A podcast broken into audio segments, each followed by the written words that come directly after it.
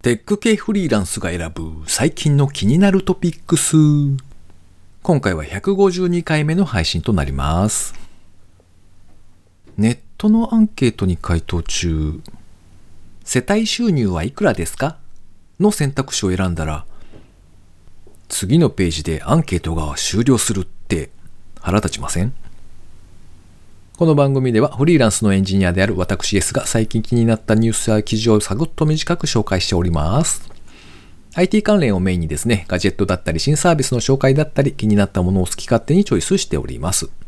今回は記事を2つ紹介しまして、その後、ゴリゴキャストを配信されていらっしゃるゴリゴさんへのインタビュー6回目をお届けします。ご意見ご感想などありましたら、ハッシュタグ、カタカナでテクフリーでツイートいただけたらありがたいです。では一つ目の記事ですね。電子メモパッドやタイヤ空気圧モニターなど、今週の物知りレポートナンバー9テッカブルで掲載されていた記事ですね。今週1週間でテッカブル編集部がチェックした気になるものを紹介する記事ですね。4つほどあるんですが、ざっと紹介しますと、1つ目が A6 手帳サイズの電子メモパッド、ブギーボード BB14。こちらはシンプルな電子メモパッドで、基本的には消すだけの機能ですね。そしてスマホ専用アプリ、ブギーボードスキャンで撮影してデータ保存が可能だそうです。あくまでもブギーボード本体にはスマホと連携するといった機能はないんですね。スマホから写真で撮影してデータを取るっていう感じですね。二つ目はタイヤ空気圧モニター、フォボタイヤ2。自動車のタイヤにセンサーを取り付けますと、専用アプリで空気圧や温度を確認できる製品だそうです。予定販売価格が2700円なんですが、幕開けで限定の特割適用しますと、20%オフの16,500円税込みで買えるそうです。三つ目がスマートフォンホルダー。三和サプライ株式会社が発売したスマートフォンホルダーですね。首にかけるタイプとなっておりまして、ハンズフリー撮影が手軽に行えます。価格は1980円税込み。4つ目が、紙のような書き心地の iPad 用着脱式ペーパーライクフィルム。エレコム株式会社が販売する iPad に貼り付けることによって紙のような書き心地を実現するフィルムだそうですね。何度でも付け外しが可能で、しっかりとした書き心地の上質紙タイプとサラサラな書き心地のケント紙タイプが用意されているそうです。では二つ目の記事ですね。ゴミ削減を目指してマイボトル取扱店舗を検索できるアプリマイボトルが likepay.dev アカデミーの会員メンバーによりノーコードで開発されました。株式会社 LikePay のプレスリリースですね。株式会社 LikePay が運営するノーコードオンラインスクール likepay.dev アカデミーの会員メンバー西島祐介さんがマイボトル取扱店舗を検索できるアプリマイボトルをノーコードで開発されたそうです。地図上でマイボトルを利用できる店舗が探せたり割引情報、推奨マイボトルサイズなどの情報が確認できる機能を持っております。アダロというノーコード開発ツールにてトータル3週間程度で MVP、ミニマムバイアブルプロダクトですね。実用最小限の製品を完成。すでに Apple Store、Google Store にてリリース済みだそうです。えー Android にですね、実際にアプリを入れてみたんですが、まあ、あれですね、なんというか、細かい部分に関してはまだまだ伸びしろがあるという感じですけれども、まあ、これをですね、2、3週間かけて MVP まで作ってしまうってリリースするっていうの、その速さがですね、ゲゲっていう感じですね。たまたまなんですが、近くに新しくスタバができましてですね、もうちょっと経ったら行ってみようかななんて思っております。ということで、今回紹介する記事は以上となります。続きまして、ゴリゴキャストを配信されていらっしゃるゴリゴさんへのインタビュー6回目をお届けします。これまでのあらすじをざっくりお話ししますと、ブロガーとして活動しつつ、商業出版だったりとか、テレビから取材があったりとか、そんな経験をお持ちのゴリゴさんなんですけれども、最近はポッドキャストで喋るのがとっても楽しいとおっしゃっておりました。大学に入ったものの途中で自分のウェブサイトから収益が上がるという経験をされまして、そっちに全振りされたわけなんですけれども、ブログを書き続けることで安定した生計も立てつつですね、大体言いたいだけをコンセプトに自分が面白いと思えることを継続されていらっしゃるゴリゴさんですね。好きなこととそれからお金にできることをどのくらいのバランスで取れば幸せに生きていけるかを考えた時にですね、情報を発信するということは好きなことであるし、割と得意な分野なので、Kindle でのセルフパブリッシングなんかにも取り組まれているそうですね。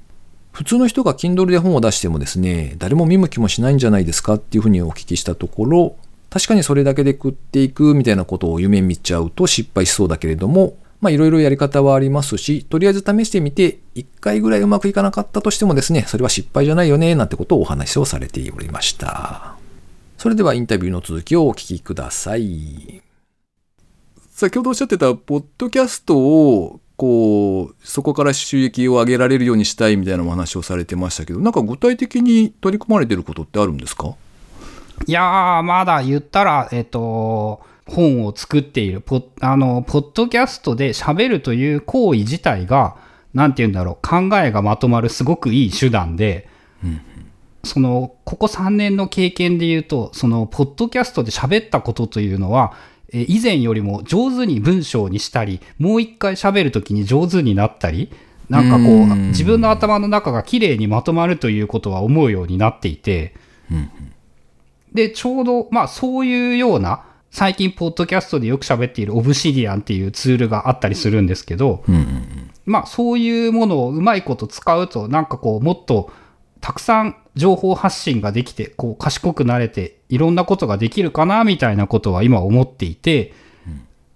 まあ、具体的に何しようかは決まってないですけど、なんかやっていてよかったなっていうのはやっぱり思いますね。うん。なんかでもあれですね、えっと、奥さんの春菜さんがやっていらっしゃる、さっきもおっしゃっていた iPad Workers でしたっけ？あちらのとの親和性というか、あの、なんかポッドキャストを聞いていると、僕も iPad を欲しくはなるんですよ、やっぱり。で、その流れで多分実際に使用されている方にとってはすごく有益な情報を喋られているし、で、まあその先にそういった iPad だけ、だけでもないのか、だけでやってるのは春菜さんでしたっけ。なので iPad を実際にこう仕事に活かしていく、いきたいっていう人たちにこう知ってもらい、そのノートの方へ流れてもらうっていうその道筋を作られているんでああなかなかやよるなと思ってはいたんですけどあれはねやっぱね春菜がやりたいことと今の時代の流れがすごい一致している感じがしていてなんかそれもよく考えていることなんですけど何て言うんだろう。まあ自分の好みと時代の流れが合う時代が続けていればいつかはやってくるのでそこまでやめずにできるかどうかというか。難しいっすねそれはそれで。なるほど。まあ今その、うん、まあちょっと iPad アップルのあの新しいのが出てから、あの、俺はもう Mac の方がいいやって思うようになっちゃったんですけど、まあ、時代の流れとして、その iPad というツール自体をどうするかっていうレベルのことは結構いろんな、やっぱ需要が増えている。うんうんうんで、まあ、春菜本人もそういうことが好きで、で、そういう、なんか、いわゆる今だと、身内のサークルみたいな、ウェブの全公開ではなく、なんか、中の人で言う濃密な情報交換みたいなものが増えてくる流れ。うん、うんなんかまあ俺サロンみたいな言葉はあまり好きじゃないんで使いたくないんですけど、うん、まあまあそういう、はい、そういう方向のものが増えてきてるじゃないですか。そうですね。で、まあ、ノートの場合、そのサークルっていうなんか上手な言葉を生み出してくれて。うん。あ、そうか。言われてみればそうだ。そうあれがね、やっぱサロンだったら俺、やっぱあんま積極的に、言葉だけなんですけど、違うのは。わかります、わかります。まあそういうので、なんかその、今は奥さんがやっていたことと時代の流れ的にはこう合っていることがあるので、まあ夫婦二人いるんだから、そっちに力を注いでもいいのかなっていうのは思っていたりもして。うん。まあ、自分の場合、ちょうどその10年ぐらい前にエバーノートが流行った時期に自分が好きなものと時代の流れがめっちゃ一致していて、うん、最近なかなかそれがマッチするものが見つからないよねっていうので、まあ、今の今、そのオブシディアンみたいなもので、なんかこう、個人の知知識のデータベースみたいな要素は、これから面白くなりそうなので、そういうのがこう10年ぐらい経ったからもう一度流れが来るんじゃないのかっていうことは思ってるんですけど、うーん。まあでもやっぱあれですね、その同じことをやめずにずっと続けるのがすげえ大事だなって思っていて、なんかネットでその秋元康がすごいぞって書かれているのを見て、はい。あの人もずーっとやっていることが変わんなくって、うん。おにゃんこクラブの時代に、そのアイドル、素人アイドルをプロデュースするっていうことをすごい流行らせて、あれってよ40年ぐらい前とかですっけ？うーんと、そう、もうちょっともうちょいか。最近かな？三違うな。僕が高校生ぐらいの時なので、うん、35年とか、それぐらいでしょうね、きっと。うん、でそこから、前うん。まあ、世間一般的にはそんなものは全くなかった時代にもう一度 AKB みたいなあの、やってることはずっと同じ同じっていうか同じことしかやってないんだけどなんか時代とマッチしたらあんなにうまくいったっていう。言われてみれば、確かに。なんかその好きなことをやめずに続けるというのがすごく大事なんだなっていうのはそのぐらいのなんか見た時に思うようになっていて。うーん。まあ幸い今はその10年前にブログがバズった余波で生きていけるので、まあなんか面白いものが出てくるまでやめずに続けていこうかなっていうふうにも思っているのかな自分の場合うーん。続きまして、番組にいただいたコメント紹介のコーナーですね。えー今回もまたまた水流さんです。ありがとうございます。いつもいつも本当に感謝感謝。テクフリー149回拝聴完了。オープニングのサンタさんネタ、いずれ使わせていただきます。S さんもゴリゴさんも就職活動したことないの羨ましい。あんな自己肯定感ガリガリ削られるイベント、もう味わいたくないです。かっこ笑い。とコメントいただきました。ありがとうございます。オープニングのネタはいつも割と悩んでるんですけど、お役に立てそうで何よりでございます。就職活動はですね、確かに最初の会社に入るときは、まあ、あんまりしませんでしたけれども、途中で何回かですね、転職活動っていうやつをやったことがあるんですよね。その頃はですね、あの、水流さんがおっしゃる自己肯定感ガリガリ削られるイベントっていうのはまさにそんな感じでしたね。ちょうど景気的にもですね、あんまりよろしくない状況だったと思うんですが、全然決まらなくって、えー何社も受けている間に、その転職したい意欲がなくなり、フェードアウトしてそのまま勤め続けたっていうことがありますね。えーもし番組をお聞きの方でですね、転職みたいなことを考えていらっしゃる方がいれば、スピーディーに進められることをお勧めしますね。というわけで、水流さんコメントありがとうございました。えー最後にですね、近況報告なんぞをブツブツとお話ししておりますけれども、最近ですね、自分を操る超集中力っていう本を読んでおります。Kindle で読んでるんですけれども、あれですね、メンタリストの方の第五師匠ですね。の書かれた本なんですけれども、なかなかおすすめですね。あの、なんていうか、仕事が忙しい時にはですね、なんかいろいろやりたいのに時間がないとかって思っている反面ですね、仕事がちょっと落ち着くとですよ、夜にはビールを飲み、Amazon プライムビデオを見て、のんびりしているみたいな状況がですね、結構ここ長い間続いておりまして、なんというか夜になるとだれますな、みたいなことを思いつつですね、いかんいかんと、少しは自己改造的な何かにですね、取り組まないといけないな、なんてことを思っていたわけなんですよ。ええ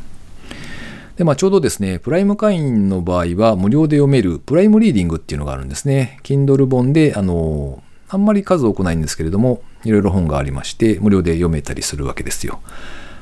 で、それで、えー無料で今読んでいるという状況ですね。で、Kindle でマーカーを引きながらですね、ふむふむと読み進めているところです。まあ内容的にはですね、なんというか、すげえ、そんなこと知らなかった、みたいな驚きっていうのはそんなには今のところはないんですけれども、なんというかですね、こう、ストイックに少しずつ改善していくっていう努力って大切なんだなーっていうのをこう、割と刺激をいただいておりまして、いい感じですね。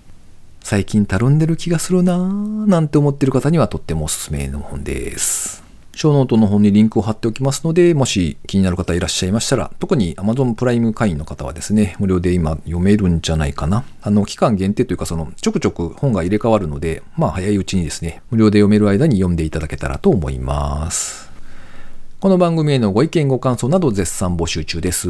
ツイッターにて、ハッシュタグ、カタカナでテクフリをつけてつぶやいていただくか、ショーノートのリンクからですね、投稿フォームにてメッセージをお送りいただけたらありがたいです。スマホ用にポッドキャスト専用の無料アプリがありますので、そちらで登録とか購読とかをしておいていただきますと、毎回自動的に配信されるようになって便利です。Spotify、Amazon Music でお聞きの方は、ぜひフォローボタンをポチッとしておいてやってください。い